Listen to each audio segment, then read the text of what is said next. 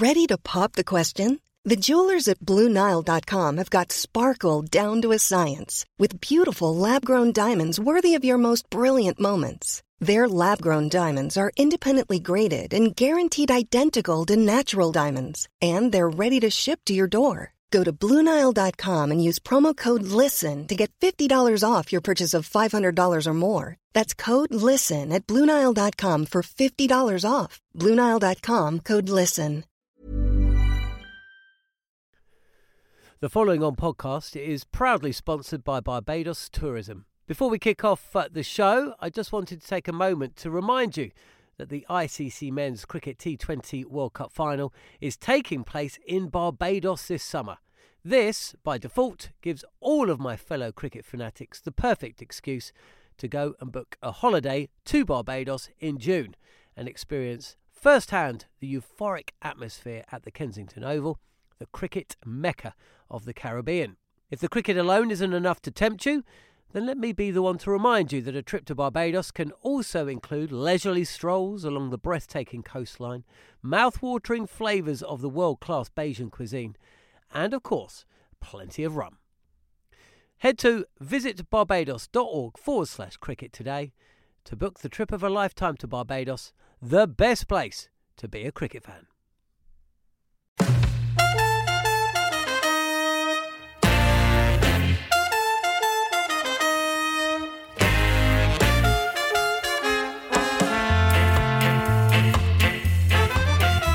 Welcome to the Cricket Collective on Talk Sport 2. I'm Jared Kimber and I'm joined by Ashes winner Steve Harmison. Tonight we look at England's win against Pakistan in the first test and taking a look at what might happen in the second. There will be Buttler, Woakes and Stokes chat and we'll take a look at Jimmy Anderson. So let's get stuck in. Brilliant from England, actually. Pakistan have dominated this Test match pretty much from start till uh, towards the end. Azhar Ali's captaincy is going to come under the microscope, but Joe Root's was after day two. So that's the game. And uh, it doesn't matter if you're leading for uh, three quarters of it, it's whether you're leading in the last quarter. England have done that. They've won the test by three wickets. They've beaten Pakistan. I think what you have to do if you want to be a consistent side around the world and to, to string wins together for long periods of time, you're going to have to be adaptable. And I think today we showed that after three days of being behind the eight ball and behind the game, we managed to find a way to win. Um, and sometimes you know, that strength of character is what can do that. That's what gets you back into a, a game, and we showed that in abundance today.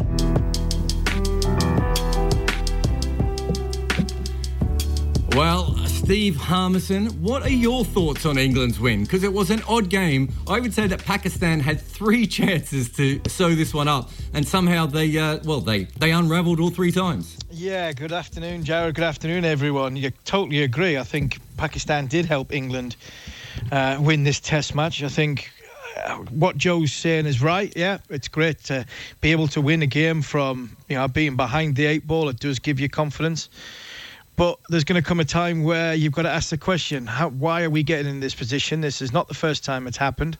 These are games that when you're on a on a good run, when you're when you're sort of yeah unbeaten in ten Test matches, and you can you can win a game from coming behind.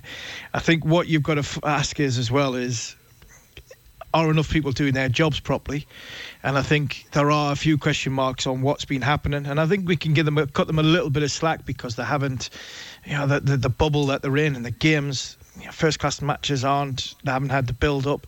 So I look at someone like Anderson who, you know, had a had a poor game from Jimmy's standards, but I'll give him it because it's the first time we're probably talking about Jimmy in five years and more. Whether his place is in question for the second test match, uh, the next test match, on performance alone. So you know you, you you can cut him a little bit of slack, but I do believe that Pakistan did contribute massively in England winning that test match because you know if if, if I was Misbah and yeah Younis Khan and Mushy and uh, Waqar Younis, the coach in that that uh, dressing room, I'd be saying we've missed a trick here. We could we could have England under pressure with their best player not playing in the next two Test matches, and what a great place that would have been to be in. Yeah, I mean, essentially it was three huge chances, wasn't it? So the first one was when they had England three down with over 300 um, on the board, three down for almost nothing in that first innings, England. Then they had a 100 run lead, which, which, they got through, you know, fighting back a little bit after England put on a good partnership. Mm. And then they had the final one. That's the one we focus on. But realistically, uh, I, I, think the first two chances, especially when if you go out with a, with a 100 run lead and, uh, you know, and you've got solid top order and some good middle order players. Yes, they had a bit of a, a weakened tail, you would expect Pakistan to do a little bit better than what they did, really. Yeah, absolutely. You would be. That's the the, the disappointment from a, a batting department. Nobody really went on. If you look at the the scorecards, and you think, you know, you've got one, two, three, three players in the in the sort of mid, mid to late twenties. You've got a player who's got, I know he's Yasir Shah, but he's 33. He's your top score. You think it just takes one of them to go on and get a 75, or maybe he's you know, try and get a three-figure score. Then all of a sudden, it is game over, especially when you go into a, a third innings of a test match with a 100 run lead, knowing that there's only been two scores over the in the history of Test match cricket at Old Trafford, two scores chasing to win a Test match over 230. You're thinking we've got a, we've got a great chance here, and possibly, you know what, Jared, they might have just thought because this is a really relatively young Pakistan side, they might have thought they had won it. Yeah, right. Very possible. Very possible. Well, let's talk about the, the two that sort of turned it around. Uh, we'll start with Jos Buttler. Um, you know, very, very interesting that the amount of pressure that he's been under for a long time. A lot of it not his fault. Uh, the way he was selected was quite odd by England in the first place. Uh, at one stage, England had four wicketkeepers in their test team in mm. 10 tests, while Buttler was kind of there and thereabouts the whole time. But here's what Matt Prior has said about Jos Buttler if anyone else walks out to bat or is batting when Jos Buttler was batting, do we win that Test match still? You know, you have got a man there with, with absolute X factor, and not just the skill that he has with, within executing a plan or, or the batting, but actually the mental skill, the ability to, in that pressure situation when England are 117 for five, to make a split second decision of right, the best form of defence is attack Mm. Like Chris Woakes, get behind me. I'm going to lead it. Starts reverse sweeping the leg spinner, putting pressure back on the Pakistan bowlers. And suddenly they had a, had a partnership of 40, 50 runs in no time at all. And, and they've wrestled control back. Now that it looks easy. It looks easy to do, and it looks like it's carefree batting. But that is meticulous planning and, and fantastic decision making from someone who mentally is very, very strong and very, very resilient. So yes, we can criticise the, the, glove work and the wicket keeping, but actually the brilliance of the man won us the Test match. He certainly certainly did. The other thing I'll just throw into the, the, the, the pot is just because these guys are phenomenal wicket keepers, Jack Russell, Alan Knott, I promise you, dropped catches. They made mistakes mm. because they they're human. And just because someone is the best wicketkeeper doesn't mean they're not going to make a mistake every now and again. That was former England wicketkeeper Matt Prior speaking with Hawksbee and Jacobs over on Talksport. Now, I've got some thoughts here, Harmy. Mm. Um, I wish Matty was on the show. So, I, so do I. Could, I, I know what you're going to say. so, Jos Buttler has had five opportunities in Test match cricket to complete a stumping, and he hasn't done one. He's had 46 first class matches and he has two stumpings. At this point, we know one thing about him he doesn't stump with the red ball. That's a big problem, especially going to play India very soon. And then the most obvious thing, which you know I'm going to say, Harmy, but I'm still going to say it Pakistan had a 107 run lead, and Shan Masood made 110 runs after the drop and the missed stumping by Buttler, of which you would expect an average wicketkeeper. I'm not, I'm not talking about you know, Alan Knott or, mm. or Jack Russell. I'm talking about an average wicketkeeper. I mean, the, the other wicketkeeper in that match, um, I thought was incredible, Rizwan for Pakistan you would expect them to at least get one of those. Now, he's missed both of those. So no one's doubting that he can, on occasion, and it is on occasion because he's only averaging low 30s, do that. But you can't, you can't say he was the only person who could have won that game because we don't know that any other wicketkeeper would have allowed England to get that far behind in the first place. Yeah, he put, up, he argue if you would just go off what we said in the first part of the show about how Pakistan contributed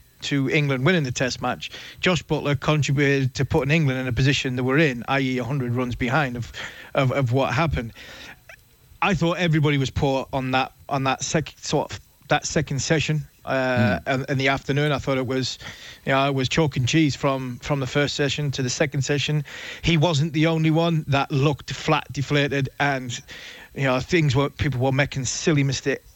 Not silly mistakes, but just just sloppy mistakes. I thought that was that was going around. I thought I thought even some of the senior players were doing that. So uh, you could, and these things happen. You, you drop a catch. The stumping was the one for me. A stumping. It was a regulation stumping. You know, he was a long way down the wicket. Jos will be really disappointed he didn't take that stumping. A catch standing up, every catch standing up is a difficult chance mm. because of, of how how quickly the ball goes and movements. So you can forgive a little bit for that. So it's a stumping more than anybody else. And you flip it over to the batting well, Matt Prior says, and rightly so, and he says, you know, the clarity of thought to go on the counter attack and the go. Yeah, I have been, I've been, and you know, we've as we've been in the Caribbean and we've been in in South in South Africa, Jared. I've been one of Jos Buttler's biggest critics, and I have been hmm. because more from not on his not largely down to not his prob, not his fault, but how England selected him, how England use him, and how how many chances he's got compared to the likes of a Bairstow and a few others.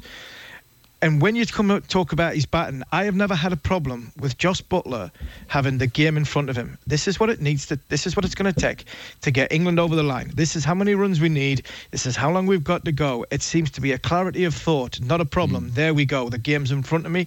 I'm going to go and do it. My problem with Jos Buttler is in the first innings, I I still think in 46 Test matches, Jos Buttler struggles to sort of know what sort of role he needs to play when he's playing first innings or third innings of a test match. And that, for me, after 46 test matches is a little bit of a concern. A little bit like flip it over to when Warney talks about Monty Panesar and saying he hasn't played 50 test matches, he's played one test match 50 times. I think Josh, but I believe Jos Buttler that's where his problems lie is late in his test career where maybe not not not knowing where to go on full attack and go out at the bats uh, at the bowler, or sit in because he's played some good innings where he sat in and absorbed the game and gone off on one later on, or he's gone and been destructive. Jos Buttler. That's first, second, or third innings. In the last innings, it's like a one-day game. This is the game. This is where I need to be. This is how it stands. This is how I get over the line. Never ever had a problem with Jos Buttler doing that. He could do it stand on his head because of how he plays white ball cricket.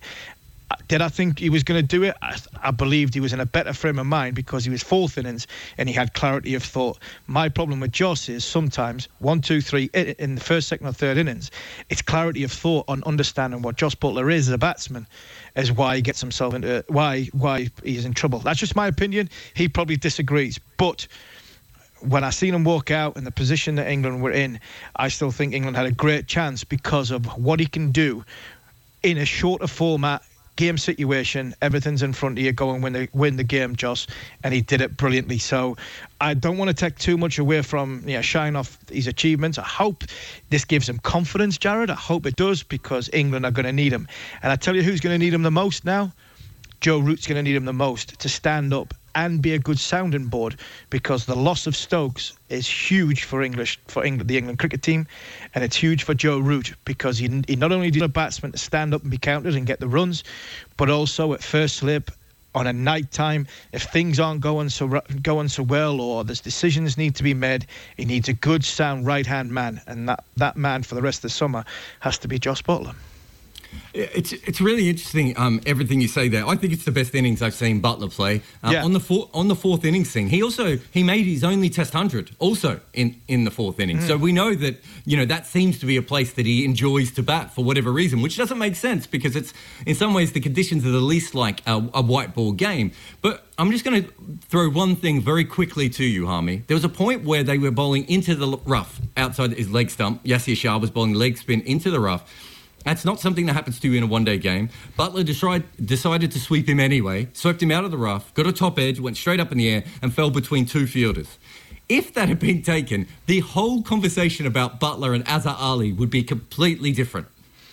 It would, but that's life. And, and yeah. ifs, buts, maybes, and that's where, you know, if you could you could said that about a hundred different times during that test match because that test match was so back and forward and nobody really wanted to take the, game by the scruff of the neck. And there was little things here and little things there. You could look at the stumpings the catches. Pakistan make, making the mistakes to give England a chance to win the game.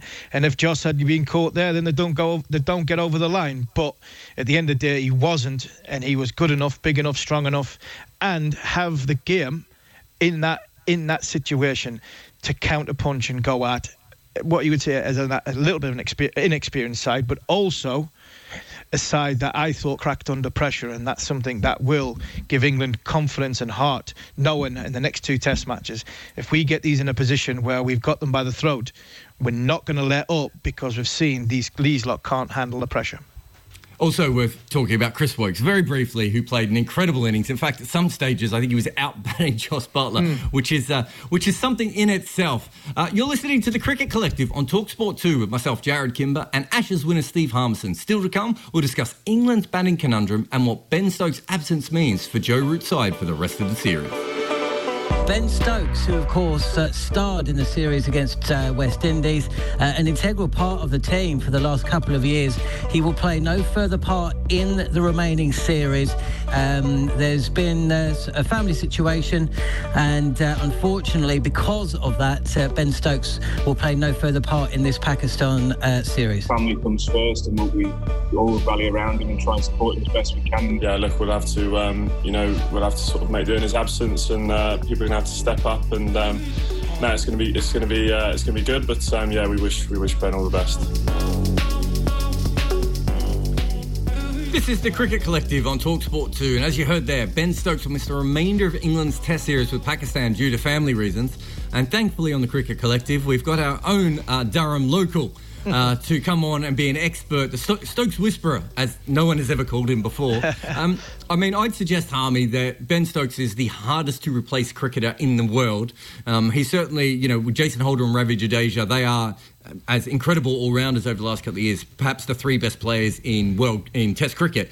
You can't replace him, um, uh, you know, and uh, it's going to be tough for England, isn't it? It is. It's going to be. It's, he's a huge loss Uh, is a huge loss, and you know he's going through. You know he's he's got gone through the mill in the last sort of you know a few years. Ben Stokes with you know one thing or another uh, on and off the field, and I think the testament to the kid of all the negatives that he's he's had in his life and you know the, the the stuff that he had in in Bristol shows you how far he came to be England captain.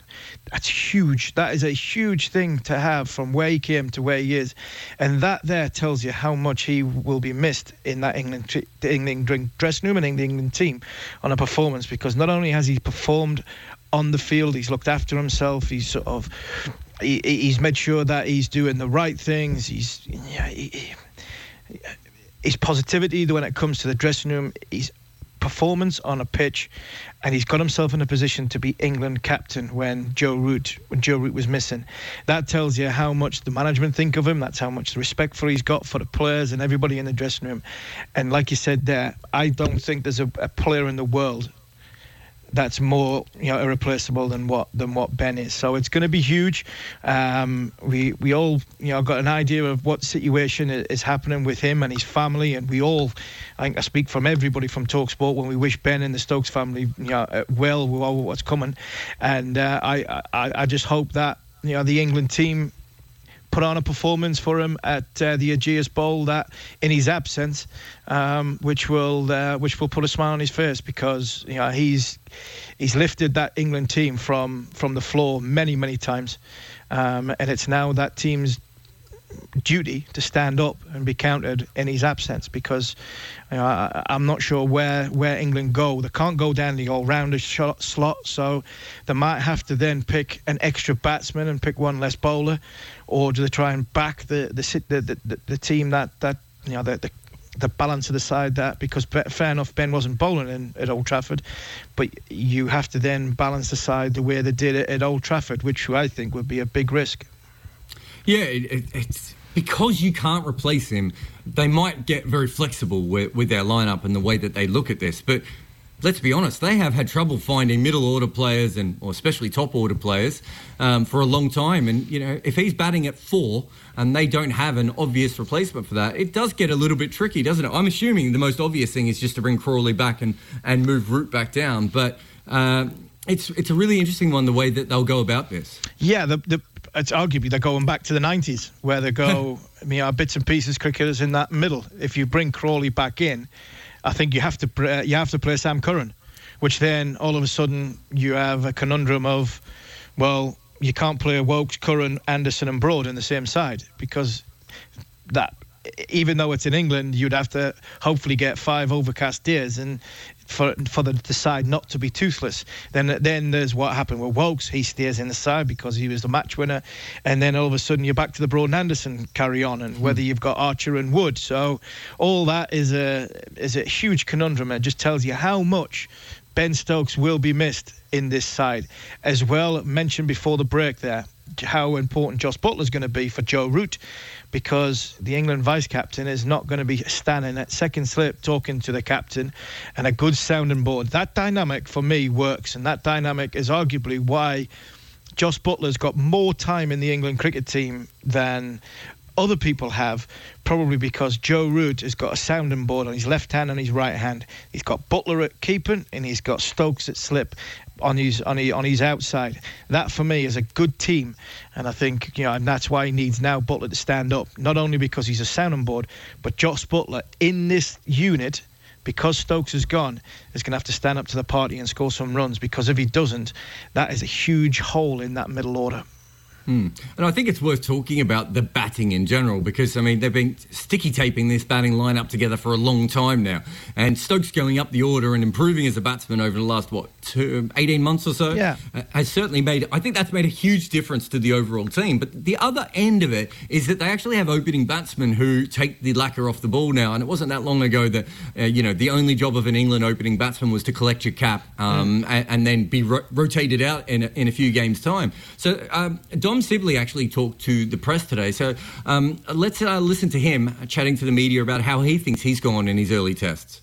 You know, if you'd said to, uh, after 10 test matches you'd be um, averaging 40 and two test match hundreds, I'd be, I'd be pleased. But at the same time, I do feel sitting here now that um, I've got a lot more to give. Um, I'm, I've only sort of shown myself to a certain level at, at, this stage, and I do feel like I've let opportunities slip to score maybe four or five hundreds. I know that might be sounding greedy and it might sound it might sound a bit unrealistic, but I, that's you know the way I think, and um, I think that you know I just need to keep trying to build on what I'm doing and try and take the positives and um, yeah, try and score a few more big uh, big scores this summer.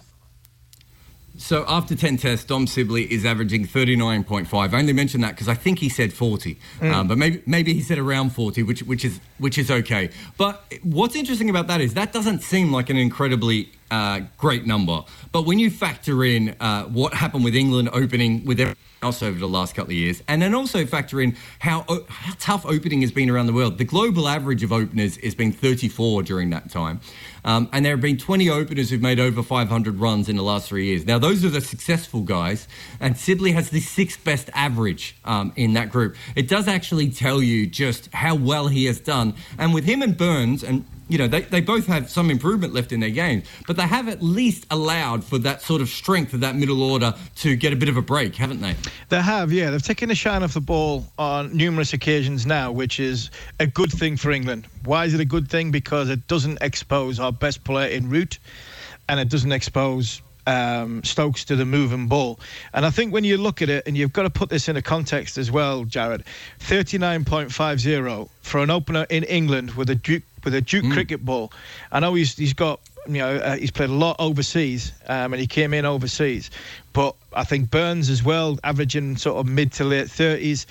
That's not bad for an, an England opener in, um, like I mentioned before, in them conditions. The challenge they've got now, and both of them have got, because I sit here as a as a, a very overweight former England, former international fast bowler I would lick my lips sometimes bowling at them because of the, there's a lot of moving parts with things going on when they're at the crease. At the point of contact, when the, when they make contact with the ball, yes, they are you know perfectly still and the bat comes down, but it just takes because bowlers are you know that skillful nowadays, and both sides have got great. Um, uh, uh, uh both you know, uh, bowling units are very, very good at exploiting weakness. I think you know there there are batsmen are starting to get found out around the world, and it's normally around 10 test matches when you do get found out. And the ones that survive and the ones that become great and the ones that sort of get on and move on in life are the ones that educate themselves in different areas of scoring options. And that's what I think Dom Sibley not only has he he's done to get himself in this position, but he needs to do a lot more. I think Burns does as well. They need to find ways of rotating strike, left and right in combination, not getting bogged down too much, and being able to put away the bad ball and put pressure back on the batsman. And I actually think that they're starting to do that well. And I think if they continue to do that, I think that that's good signs. It's good signs for England's middle order. And the one thing I've, I've really enjoyed is, is Dom Sibley's lost a lot of weight. See, we seen him when we were over in Talksport for, for the South African series. He was a big lad. He's now lost a lot of weight, and I think that has that tells me signs he wants to get better and his professionalism is getting better. If he does that, he's got a great chance of making turning a, a 39.50 average into 41, 42, 43 and playing 50, 60, 70 test matches. So, you know, good signs, I think, for England with Dom Sibley. Yeah, I think, uh, you know, there's a lot there that I agree with. And, and, just in a general term, I think we know that Dom Sibley and Rory Burns aren't going to finish with, you know, test batting averages of 50. And mm. neither, you know, m- most likely, especially with Burns, he's not going to end up with 25, um, you know, hundreds opening the batting or anything like that. But they are quite clearly the best options because England has tried everyone else. I mean, other than mm. you and um, our producer Scott, I think almost everyone else has opened, um, you know, the batting in England at this point. Uh, they are limited players players with, as you said, a lot of moving parts there. But they do do the very basics very well, which is they do take a lot of balls away from the game. And if you do have a strong middle order, and especially when England go back to having all those all rounders, that's kind of what you want. You want them both to try and take out as many balls as they can. And that's how England have been successful in the past in English conditions. You go back through throughout the sort of eras and out the times. You know, during my time, just Trescothick was a Trescothick was an anomaly because he was such a powerful player. But Tres Tres did absorb a lot of balls. Strauss, Cook, you know, the, you know, the Trotts at number three. Strauss, brilliant. You know, these players, these players give the middle order a chance to face the ball between 30 and 60 overs old. And when you give somebody like you know the middle order of Root and Stokes and Pope and Buttler or whoever comes in that middle order, you're giving them a chance to get themselves set give them a you know an easier time to come in then all of a sudden it's eh, you've got a chance of scoring 350 400 and if you do that in english conditions with a bowler you've got you'll win more games than you lose so for me i like that and i, I think crawley coming back in at three he's got a little bit more of a tempo about him. He he hits the ball down the ground very well. He plays very straight, big tall guy. I think that's a nice little balance for me. Left hand, right hand, right hand coming in to take the you know the, the the, the, new ball, the shine off the new ball, and I think that's got. I actually think that's got mileage, and if they can get off to a good start by taking the you know the, the you know the number of balls out of the game, it does give England, like you said, a four, some explosive players down the order, and give the bowling a chance to to, to have runs on the board. Because I see it again and I see it all the time this Broad and Anderson argument about can't play together in overseas conditions and stuff like that, I find that sometimes nonsense. And why is because we don't get enough runs on the board on flat pitches, and when we don't, then the bowlers suffer. And when the bowlers suffer and search, then they get question marks. And that's why we get in the Broad and Anderson combination. If we get 400, 450 on the board first innings, the likes of Broad and Anderson will win test matches for us. Many of us have those stubborn pounds that seem impossible to lose, no matter how good we eat or how hard we work out. My solution is PlushCare. PlushCare is a leading telehealth provider with doctors who are there for you day and night to partner with you in your weight loss journey. They can prescribe FDA-approved weight loss medications like Wegovy and Zepbound for those who qualify. Plus, they accept most insurance plans. To get started, visit plushcare.com slash weight loss. That's plushcare.com slash weight loss. Hold up. What was that? Boring. No flavor. That was as bad as those leftovers you ate all week. Keke Palmer here, and it's time to say hello to something fresh and guilt-free. Hello Fresh. Jazz up dinner with pecan-crusted chicken or garlic butter shrimp scampi. Now that's music to my mouth. Hello Fresh. Let's get this dinner party started. Discover all the delicious possibilities at hellofresh.com. The following on podcast is proudly sponsored by Barbados Tourism. If your passion for travel is on par with your passion for cricket, then I have some excellent news. The ICC Men's Cricket T20 World Cup final is being hosted in Barbados this June, which makes it the perfect destination for your summer holidays this year. To make the most of your trip, you can also experience eight matches from the series in Barbados, including England against Scotland and England against Australia. In under a month's time, you could be spending your days exploring the vibrant streets of Bridgetown, drinking rum in the sunshine, and experiencing exotic Bajan delicacies in the culinary capital of the Caribbean. There truly is something for everyone. There's no need to wait a second longer. Head to visitbarbados.org forward slash cricket today to book the trip of a lifetime to Barbados. Truly the best place to be a cricket fan.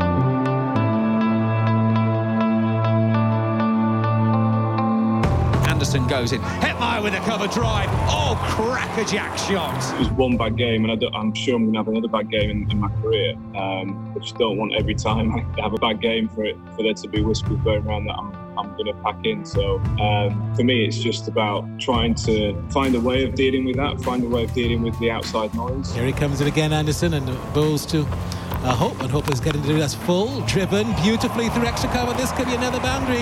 You know, Jimmy Anderson wants to play Test cricket for England. He's not retiring. He's not going to choose to retire. He doesn't wake up in the morning questioning whether he wants to carry on.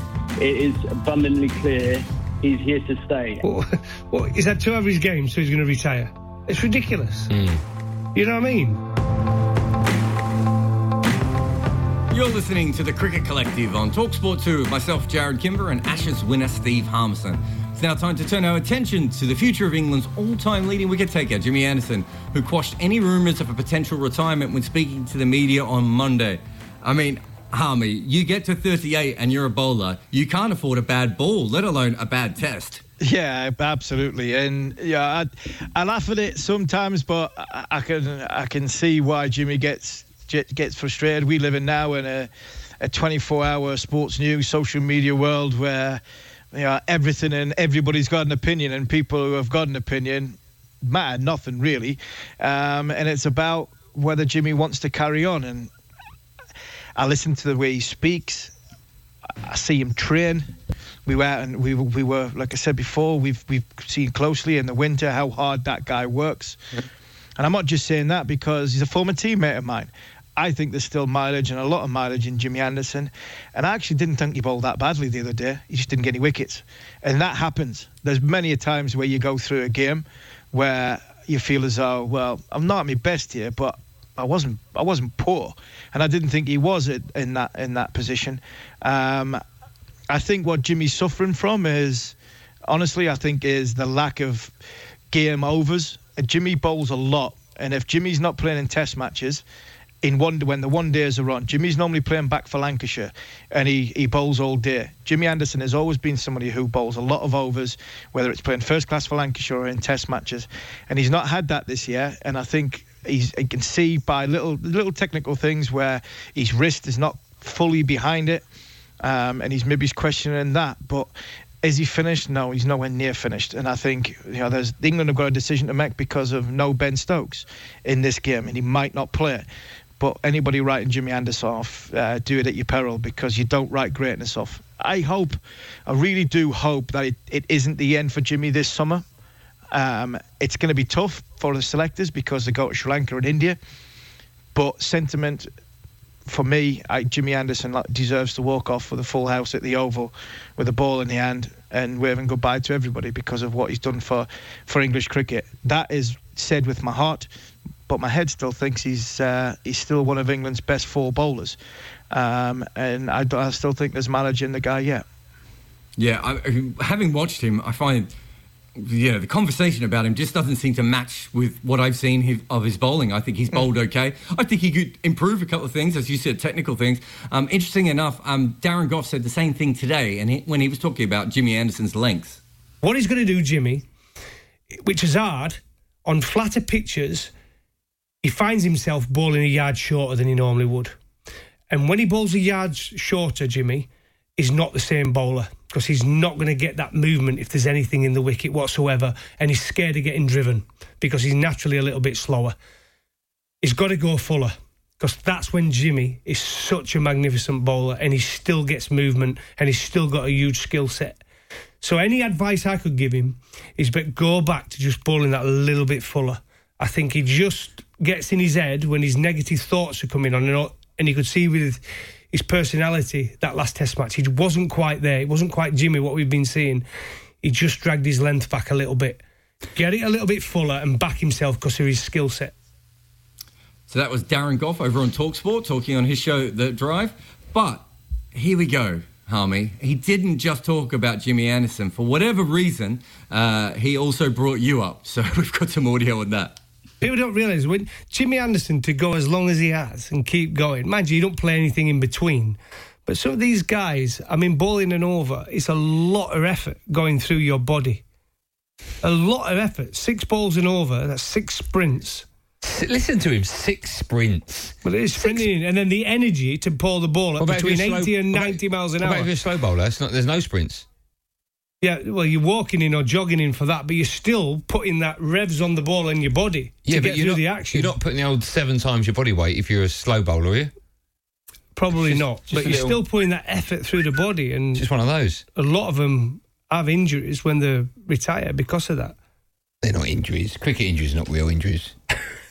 Should go to the phone line, Jerry? Let's ask some of them. Flintoffs, What's myself. What's that? Same as me. He's got knee problems, same as me. Same what the Steve, knee that Steve Harmison. Look at the Army. Army can't run or anything. That's why he looks like it the way he does. He's great at bicep kills with a pint in his hand. Oh, I love him. Hey, you, gotta don't love, you gotta love him, ain't you? I, I don't know what he's talking about. I Oh. was there at your last gym session, so I remember just how hard you were working. You look like a machine to me. Yeah, I've got to run to drink as much as I do. Now, I, I can look. Go back what Darren was saying. There's, there's, you know, the fun element at the end. The, the serious element. First of all, what he said about Anderson, his lengths pulling his lens back. Agree to it. Agree a little bit, not massively, because I know what Jimmy Anderson does. Jimmy Anderson plays with batsmen. That's why Jimmy Anderson is probably not as effective with a Kookaburra ball than he is with the Duke ball because he's setting the batsman up. The reason why he bowls back of a length is not always to protect his figures. He's getting the batsman in a position where he wants him and he thinks, right, when I bowl fuller, like Darren's wanting him, he's got a batsman in a position to put his technique under the microscope. I have never seen a bowler, for me, in the history of the game, exploit the weakness of a batsman as good as Jimmy Anderson. He is the best at it because of his wrist position. He swings the ball in, swings the ball out, and he does that through through skill and setting a batsman up. It'll take Jimmy 10, 12, 14 balls to set a batsman up. And you think, and sometimes I sit there and I go, oh no, come on, Jimmy, just just put him out of his misery. You're playing with him, you're playing with him. He's playing and missing, playing and missing. One goes up there, completely flat-footed batsman, LBW or bowled, and you're thinking, well, that's what Jimmy does. So it's not always to protect his figures. So from that element, and the other the other element, yeah, fast bowling is hard. Everybody, you know, everybody that bowls quickly does, you know, pick up injuries, and you know, to to counter Darren's way he is, his knees, he's got no knees there, and that's what he did. But that's carrying the belly he's got, and he was six foot, he was about six foot four when he was 18, and by the by what he is now after all the operations he's got, he's five foot two, and he's uh, he's a little porky, uh, a little uh, a little porky fast bowler. But so that's my my go back at him. It is a difficult thing to do, bowling quickly, but hey, it's it's something that we love doing because there's no better feeling, and Goffey will tell you, no better feeling when you see the whites of a batsman's eyes as the ball goes past him and it hits the wicketkeeper's glove hard, and you think, right, I've got one up on you here, and that is the best feeling in the world.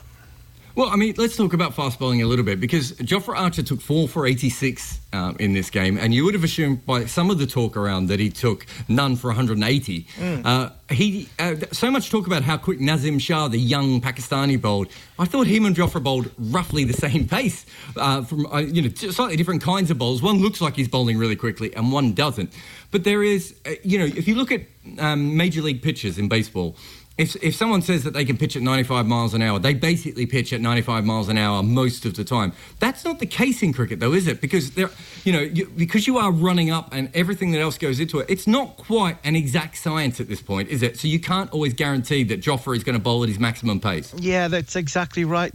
Jared. It's the bowling is a human. There's a human element to fast bowling. It's not an exact science. It's not done by robots. It's done by human beings who might not feel great about themselves, who might not feel as though they've got the right rhythm, who might just not get a great deal out of the pitch. Do you know what I mean? They don't get anything out of the pitch. So I think there's a lot of people want to stick the boot in a Jofra Archer. I don't like it. I understood it because I got it as well because of maybe a little bit of a laid back attitude. The one thing I potentially see in Jofra is he's maybe he's not enjoying this bubble that they're in and having a little bit of freedom because Jofra's not really done overseas tours and trips where it's like that a lot of the time. So maybe he might need to take, be taken out of firing line. Take him out of firing line for the two test matches. Play Mark Wood. You've got Ollie Robinson in there. Send Jofra to play for Sussex for a couple of games. He gets 15, 20 wickets, comes back for the one days. Hopefully, a regenerate, uh, rejuvenated and a happy Jofra Archer. That would be good management for me. Yeah, it would be very interesting, of course, if you are a batsman in county cricket and you have to face him. But that's a com- completely different argument. You're listening to the Cricket Collective on Talksport 2. Myself, Jared Kimber, and Steve Harmison. And after the break, we're going to be talking about whether England should tour Pakistan. Personally, I would have no problem with that. So, you know, I mean, I've never been to Pakistan, so it'd be nice to go there and, and have a look, really. I know the batsmen would look forward to batting on their wickets. so it's, uh, but yeah, I mean, it's that was uh, for me. It's great but obviously it's back in topic of conversation, and, we're, looking to get that. So I think it's amazing. You're listening to the Cricket Collective on Talksport 2. Myself, Jared Kimber, and Ashes winner Steve Harmison. That was England head coach Chris Silverwood talking about the prospect of touring Pakistan in the future. And we've got a man who has toured Pakistan recently. Mike Selvey, how are you? I'm well, Jared. How are you? Not too bad. Can you talk us through how you ended up in Pakistan recently? Well, it recently been 2007, uh, 17, sorry, 2007, 2017. Um, it was a time when there was a great imperative to try and get um, even first class cricket back to, to Pakistan. And uh, uh, Najam Sethi, who was chair of the PCB then, had told what, what the ICC had formed something called Pakistan Task Force, which was which had the objective of trying to get um, international cricket back to Pakistan. And, and actually to support inter, international Pakistan cricket anyway, in, in terms of keeping it going, which they managed to do in the Middle East, of course. Um, and he he said, well, if you can get a World 11 to come out here, we will get the PC, uh, the final of the uh, the Pakistan Super League to Lahore that March in 2017, and we will use that as a dry run for the security that you might need to get an international side, which will be a World 11 out there. And I first went out there in the March with um, what was an ICC, essentially an ICC security um, investigation involving security people from uh, a good number of the uh, of the cricket country, cricket nations, to go around and see what the security is like, and uh, uh for the P, uh, Pakistan Super League final. and my brief essentially was to view it as if I was a player. I mean, I, I, I did the whole thing as if I, I was a player involved in the final, and to and to write an honest account of how I felt about that which I which I duly did. And then I went back in the September in a different role with the um, with the World Eleven to play Pakistan in three T20 internationals again in Lahore. Uh, and at that time, I wrote a, a very long, a 20,000 word um, account of the whole process from the, the, Sri Lankan attack through to the World 11 going there and what led to it and, and everything behind it for, for ICC's archive. Um, so again, I was quite heavily involved. So those were my two trips in, in, in 2017. And so we've seen on on on the TV some of the documentaries that come. Others has been out to talk to the the Prime Minister Imran Khan, who obviously Yes. you play cricket against, and he's you know Yes. the, the man in charge of, of the country. We've seen Wasim Khan, who's the CEO of of, of the PCB, Yeah. pushing. You know, trying to get cricket back in, it is. I've told Pakistan it's a, it's a great place to go and and, and, and Yes. play. But what do you see? What do you see the safety uh, hurdles that England or a high powerful test player nation they're going to have to overcome to get a big big tour on because when England go there not only is it huge huge news but it's not just going into one part of Pakistan you'd expect them to go to the whole country Well, you you you, have to rationalise it, Homie. But I think what you, I think the first thing we need to recognise is that that uh, terrorism is a global thing. It's not just a Pakistan thing. You know, um, and, and I would you know I would remind you, in fact, that. Um, you know, 56 people died in, in, uh, in on the 7/7 bombings in 2005, and, and two weeks later, not two miles up the road, Harmy, Yeah, you were hitting I was playing, yeah, head, definitely. Yeah. So, so you, you see where I'm coming with that one. Definitely. And, and you know, and, and the Christchurch attacks, for example. Um, you these, are, these are great tragedies, but it goes on worldwide. So we tend to focus on Pakistan. Now, what I saw there, the the, the, the security level was just huge. It was astonishingly huge, uh, mind-boggling for me to see this. And and actually, the the part that sort of grabs the players isn't the most important part. You know, the the actual cavalcade to the ground. The you know, so 21 vehicle cavalcade this thing to the ground. 10, 10, 10 of the vehicles are containing very high level elite troops, and you've got all sorts of vans with detector equipment. You've got high profile uh, police people in this. You've got machine. You've got the lot. You've got snipers on the roof. You have the, the, the roads are sealed off. They're, they're uh, no traffic allowed anywhere within 200 metres. It takes six minutes to. You know how far the Pearl Continental is from the ground, harm. It takes six minutes to get there. You know how far the airport is from the PC. It takes six minutes. Now that's what they're doing. But that is actually the the, um, the security will tell you that is not really really where the problem is. The problem comes in in the security at the ground itself. And the, the, the security at the now I'm, I'm specifically talking about Lahore here, right? Because that was my experience. But the, the, the, the security at the Gaddafi Stadium for was for the first game for the for the Pakistan Super League was was huge, but there were a couple of little teething problems, which was the whole object of the exercise. For the for the second game, the whole exercise in the house. You, now you know Reg, don't you? You know Reg Dickason yeah. very well, right? Reg, Reg, we explain. Reg is the ECB's um, security consultant, but Reg, Reg's company, um, Eastern Star International, was the the company that was charged with looking after the security for the for these uh, matches, and subsequently had a three-year contract, um, which is probably still still there now, to to train um, uh, people in the security of the other of the other grounds. But um, Reg was charged with with this. The the entry into the into the Gaddafi Stadium. The Gaddafi Stadium is actually it's centred inside a, a sports complex called Nishtar Park, and to get into the ground, people had to go through four different security stages to get into the ground. The first one's about 800 metres away from the ground itself. Um, all the security was done. The ticketing was bio had had uh, um, uh, electronic biometric um, recognition, facial recognition, um, the metal detecting to get into the ground. The searches were. Um, they, the searches weren't completely satisfactory. A little bit um, uh, untrained people for the first game, and Reg brought in world experts in uh, in in uh, search procedures for the stadia to to train up the, for the. And the second game for the the world uh, the world 11s were were just remarkable and and went off uh, completely without a hitch and, and and were an absolute joy to be at.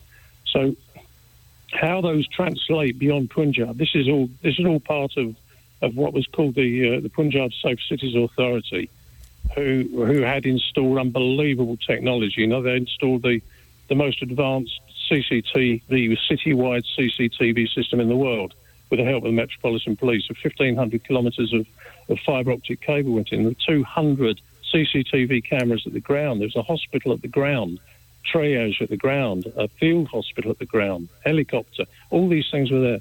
Um, and how that rolls out across beyond Punjab into Karachi, Islamabad, Uh, I don't know how they've managed to do that, but you could get a tour together from for in, involving involving uh, Lahore, Faisalabad in Punjab, um, uh, Karachi, and and Islamabad. I would have thought quite readily now. That's a very long-winded answer to your question, but that, I mean, I, I, I, I think you could. It is you know, important, though, Sal. It's important Yeah, that we find out yes. that this is because you know the it, it, it, the safety is the most paramount most paramount thing, and that's what the players will course. want to know. Of course, and and you know, I, I, I, you know, I did go the first time I went in. in well, it wasn't the first time I've been to Pakistan. Obviously, I've been on tours with with with you, with you Harmy, and uh, and I had a I've had wonderful times there. Um, it's a fantastic uh, country to tour, and you know, the, the I did honestly do it uh, in, a, in a completely transparent and uh, um, way. I was very honest about what I saw and how I felt about it. Um, and and I did feel, had I been a player, I would have thought, actually, this is this is all right.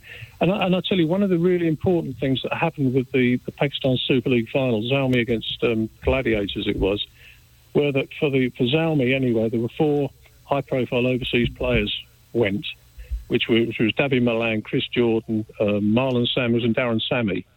Um, now that was important that they went. I think the, the World 11 would have still gone ahead without them. It wouldn't have been quite the same thing. It wouldn't have had the same cash flow because these guys came out there and showed that actually it was all right and spoke very well about it and publicised it. So, so that, that was important too. They, they were in the vanguard of it. And since then, you know, there's been a lot more people um, come. They've had a um, uh, Pakistan Super League has been played in Pakistan now. You know, so that's that's the kind of progress. It's very expensive. Of course, it's expensive. Um, Pakistan governments um, know that it's expensive and are willing to subsidise that because the there's, there's collateral for this. This isn't just about cricket. You know, it's about lots of lots of things beyond cricket. The, the you know the perception of Pakistan as a as a place to go. Um, one one thing one thing I could tell you um, actually st- statistically actually when the when the when they brought in this Safe Cities Authority, you know, it was at a time where they uh, they thought actually what we're doing is a complete mess. You know, in the aftermath of the Sri Lanka attack and subsequently, nothing was working. It was very disjointed. The whole um, procedures within within Punjab, and they, they totally reformed this Cities Authority and. And, and, and the remarkable drop in, in incidents that they had in the three years they formed it were, were, they were down in, 20, in 2014. They had 40, what they call 43 incidents in Punjab, and by 2016 that was down to seven. Uh, that, and that's solely on the back of this remarkable CCTV, and, I, I've seen it in operation. I've been in the in the control centre of this place, and it is like something out of a out of a movie. It's beyond you know, it's beyond imagination, and um, and, and that, that's had that kind of effect that the they've managed to confine the great majority of incidents they get now to to the border areas of, of Quetta and Baluchistan and, uh, and up in the northwest frontier. Very little comes beyond that. They're very good at monitoring and knowing where where most people are. Um, and the, as I say the facial recognition is a big help in that one. Um, and and, and I, I I genuinely think that they uh, that they're on top of that as much as you could be on top of such a thing. Beautiful. Well, thank you very much. That was former England bowler Mike Selvey there. Uh, Harmy, thank you for coming on as well. Cheers, Jared. Always a pleasure. Uh, you've been listening to the Cricket Collective on Talksport 2 with myself, Jared Kimber, and former England bowler Steve Harmison. And as I said, that was formerly of England, Middlesex, and The Guardian, uh, Mike Selvey there. If you missed any of the show or wish to catch up, you can download the podcast from the following on feed on the Talksport app.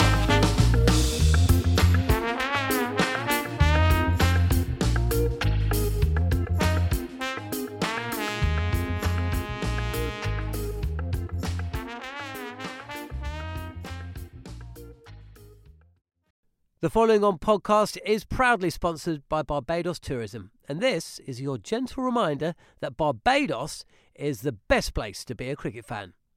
With eight matches from the ICC Men's T20 Cricket World Cup Series taking place in Barbados this summer, including the final, you can experience the summer of a lifetime by booking today.